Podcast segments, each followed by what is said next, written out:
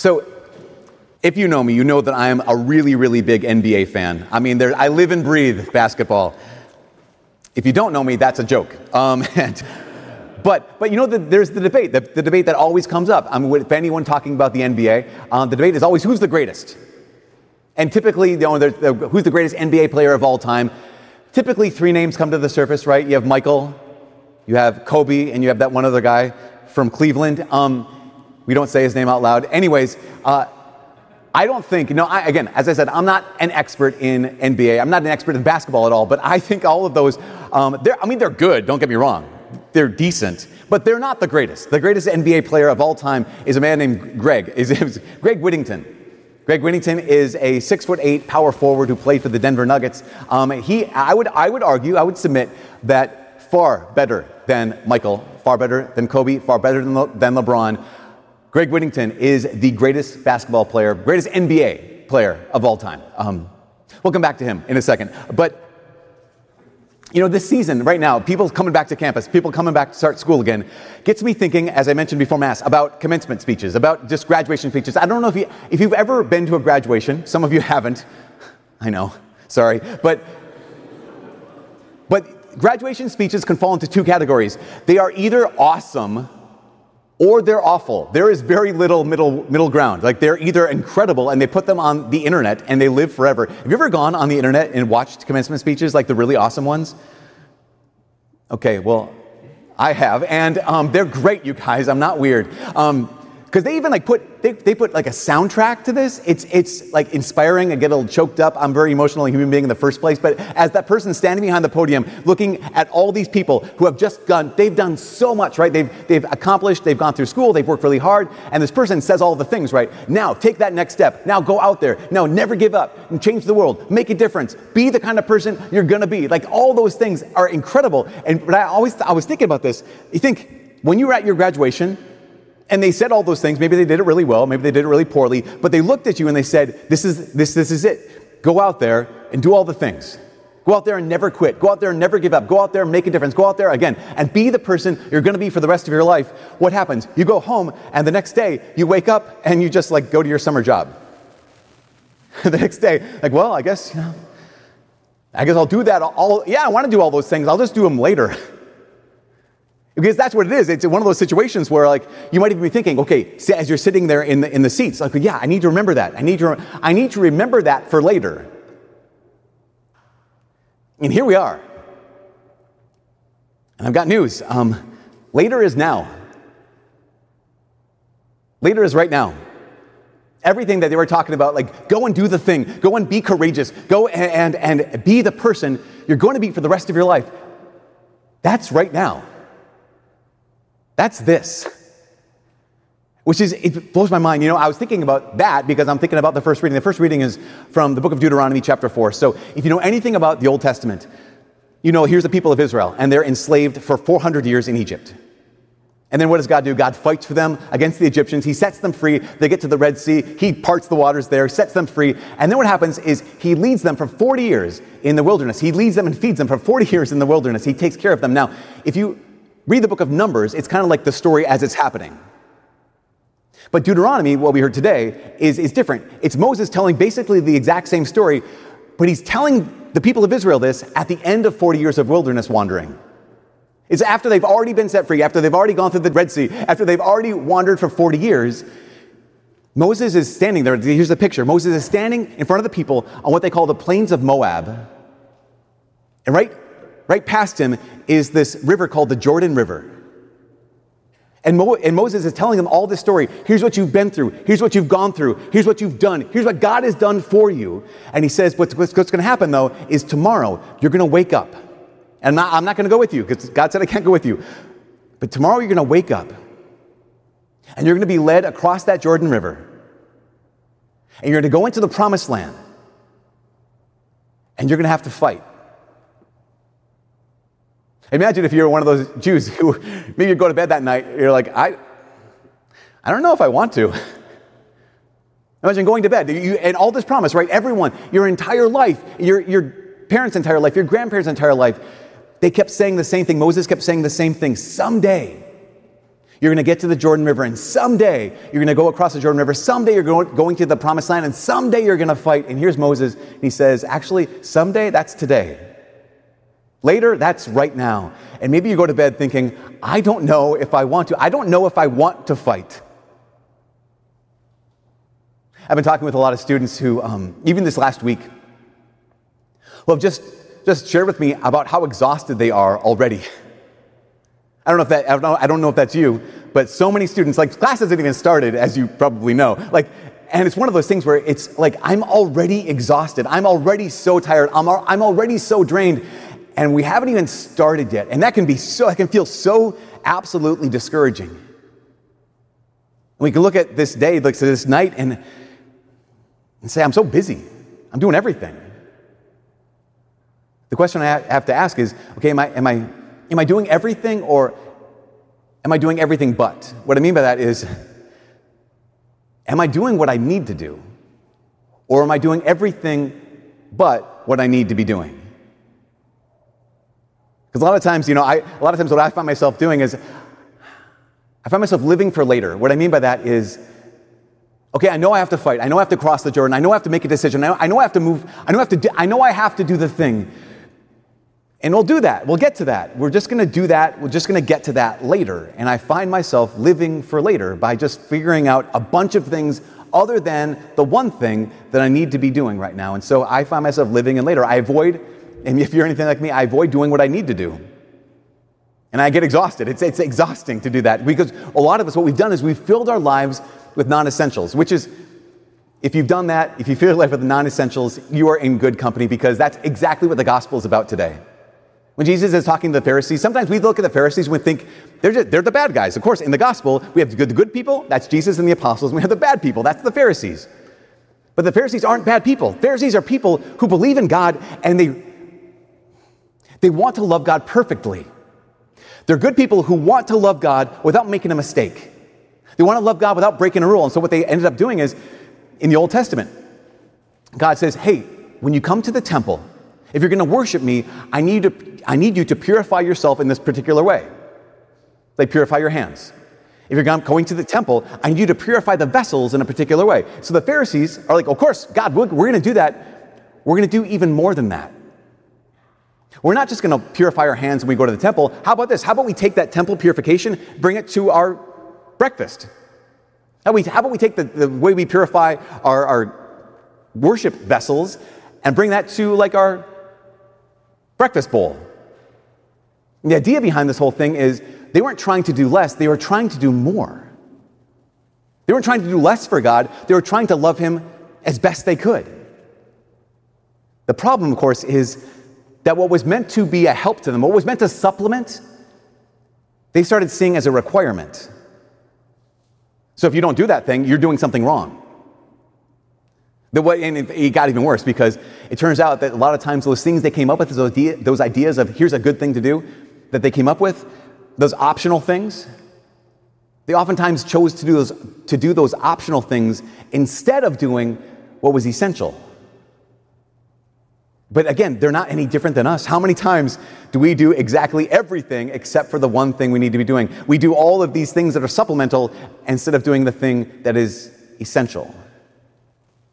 Because we can just keep on being preoccupied with, okay, as long as I don't make any mistakes, as long as I don't break any rules, as long as just if I stay on track, if I stay on pace, then I'll be fine. And what happens is so often we can be so preoccupied with the rules. We get so preoccupied with doing the thing or not doing the thing that we missed the point. That's what the Pharisees did. They were so preoccupied with the rules that they ended up missing the point. They were so preoccupied with, hey, don't break a rule, that they missed the entire reason they were doing the thing. So, back to the NBA. Greatest player of all time, Greg Whittington. Actually, he's tied for the greatest player of all time with 25 other guys because Greg Whittington has the lowest number of fouls ever of a professional ba- basketball player. He actually ties it with 25 other people. He has zero. He's never committed one foul. He's not, not even never has he fouled out. He's never fouled, ever. So that, that makes me come to the conclusion that, listen, I've seen Michael Jordan foul. I've seen LeBron foul. I've seen Kobe foul. Greg Whittington, zero fouls. That's called perfect. You can't get better than perfect. So I rest my case. greatest NBA player of all time. But think about it, that's how sometimes we approach this whole thing. Sometimes that's how we approach the Lord. We just think as long as I don't make a mistake, as long as I don't mess up, I'm doing it. In fact, I'm doing it better than everyone else. But imagine, imagine if someone were invited you to play basketball, but you'd never heard of what basketball was. So they said, hey, play basketball with me. And you were like, how do you play? And they said, um, okay, well, you can't double dribble, and you can't um, travel, and you can't charge. Do you want to play? If they told you all the things you can't do during the game, do you want to play? Say, well, no thanks. If someone were to look at you and say, let me tell you all the rules, and after I've told you all the rules, then you could decide whether or not you want to play this game, that would be completely backwards. Because instead of, you know, how about we do this? How about instead of starting with the rules, you start with the point? The Pharisees can look at their lives and say, hey, we're doing so well. Why? Because I'm not breaking any rules. And in the midst of that, they forgot the point of the rules in the first place. I think so many of us who are Christians, so many of us, maybe you were, even raised Christian or raised Catholic, that when people brought you up in the church, they started with the rules. And said, okay, if we're going to be Catholic, here's what we do. Oh, no, no, no, we're Catholic, we don't do that. We're Catholic, we do this. And so what happens is, what we look at our faith and we, how, many of us are, how many of us were taught based off of the rules. And so, how about this? when many of us decide, okay, am I going to do this for life? Am I going to actually be a Catholic for the rest of my life? We base that off of our assessment of the rules. Do I really want to follow these rules or not? As opposed to basing it off the point of the game. So one of our missionaries, Lauren, she, she gave me this example, and it was, she said, she pointed out that it's a real talent to be able to teach people how to play board games. Again, this is, a talent to teach people how to be. I didn't know this because I don't play board games because um, I think they're. I think board games are aptly named. They're named that way because you have to be so bored that you're willing to play them. So I. But I can see your point. The point is, it takes an incredible amount of talent to know how to teach someone how to play a game because a lot of us, how do we teach someone? We say, okay, well, you're going to roll these dice and then you're going to take some marbles and you're going to shuffle them around this thing and draw five cards and then put those down. But no, don't put those down too as opposed to starting with, okay, listen, here's how you win this game. To be able to, to, to explain the game by saying, okay, here is the point of this game. And if you do this, you can win. I don't know how many Catholic Christians were raised with the, with the reality, the, not just distant possibility, the real possibility that you actually, if you want to play this game, you can win. That God actually wants you to win. And what's the point of the game? The point of the game is Him. The point of the game is the God of the universe actually cares about you. The point is the God of the universe actually wants to have a relationship with you. The point is the God of the universe wants to spend eternity with you. And the great news is this game is possible to win. It's actually possible to finish this game and have Him forever. But I think too many of us that we get too bogged down with the non essential rules that we miss the point. So when we say, Am I going to choose him? What we're really thinking about is, Am I going to choose to follow the rules or am I going to choose to live my own way? But here we're standing on the plains of Moab. Here we are standing in front of the Jordan River going like, I have no idea how you're going to cross this river here. Here we are looking at the promised land and asking the question I don't, do I really want to fight? Because the answer isn't for later, the answer is for now. Later is now. So back to the commencement speeches. When they're looking at y'all and saying, okay, don't give up and don't quit and stand your ground and be courageous and be the person that you will be for the rest of your life. That's now. That's not later. When I wake up tomorrow morning, what am I going to choose? So, this is the last thing. Um, a number of years ago, there was a, young woman who showed up um, on our campus, and, uh, and she came out to all the events. I thought, like, oh, she's all in. This, this, this girl is just, she's sold out for the Lord. Um, she came to an event we had on Thursday night. She came to a, a Friday afternoon event and a Friday ac- evening activity. She was always around, and I thought, oh my gosh, She's in. But last summer, I went for a walk with her around campus, and she said, Hey, remember meeting me that first weekend of, of being on campus? I'm, of course I remember, remember meeting you. She said, You don't know this. She said, But on Saturday night, I went to bed and I told myself, she said, I know I needed to go to confession before going to Mass. So she said, uh, if I don't get up tomorrow morning and go to confession before Mass, I'm just going to take the next four years off.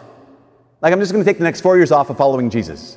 I'm just going to take the next four years off of being a Catholic. I'll just not be Catholic the next four years. I'll just take a break during my college career when it comes to the faith. And she's, still, she's telling me this. I'm like, are you what? like, uh, my heart dropped, my stomach flipped. I was just, I'm like, are you kidding me? I had no idea. I thought she was like all in. And she said, but no, I said that night, if I don't get up tomorrow morning and go to confession, I don't, if I don't go to Mass this Sunday, I'm just going to take the next four years off. But, she said, but if I get up tomorrow morning and I go to church, I'm all in. And Jesus gets my whole life. I do not recommend any of us putting ourselves in that position. like, what if the power went out and her alarm went off? I'm like, what the heck?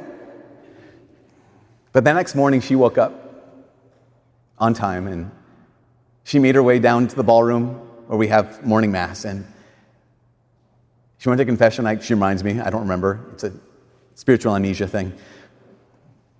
Went to mass, and she can say right now that almost every good thing in her life, she can trace back to that decision. Because not only was that where she made friends for the rest of her life, not only was uh, that decision where she met her now husband, good luck, look around, uh, not only not only was that the place where she found her passion for, for wanting to serve people who were in um, critical care, she wanted to serve people um, who were ill. She wanted to serve women and couples who struggled with infertility. That's where she found her passion. But also, above everything else, making that decision is where she discovered the truth about this God who sees her and knows her and loves her. She woke up that morning and she just decided, real simply, I'm going to love him back and every good thing in her life, she can trace back to that decision. This one morning where she said, okay, I can put this off for later, but maybe, maybe later is, is now. I can put it out for tomorrow, but maybe actually tomorrow is today. Or she woke up in the first day of her college career and she said, okay, this is the day. This is the day that I'm going to choose Jesus.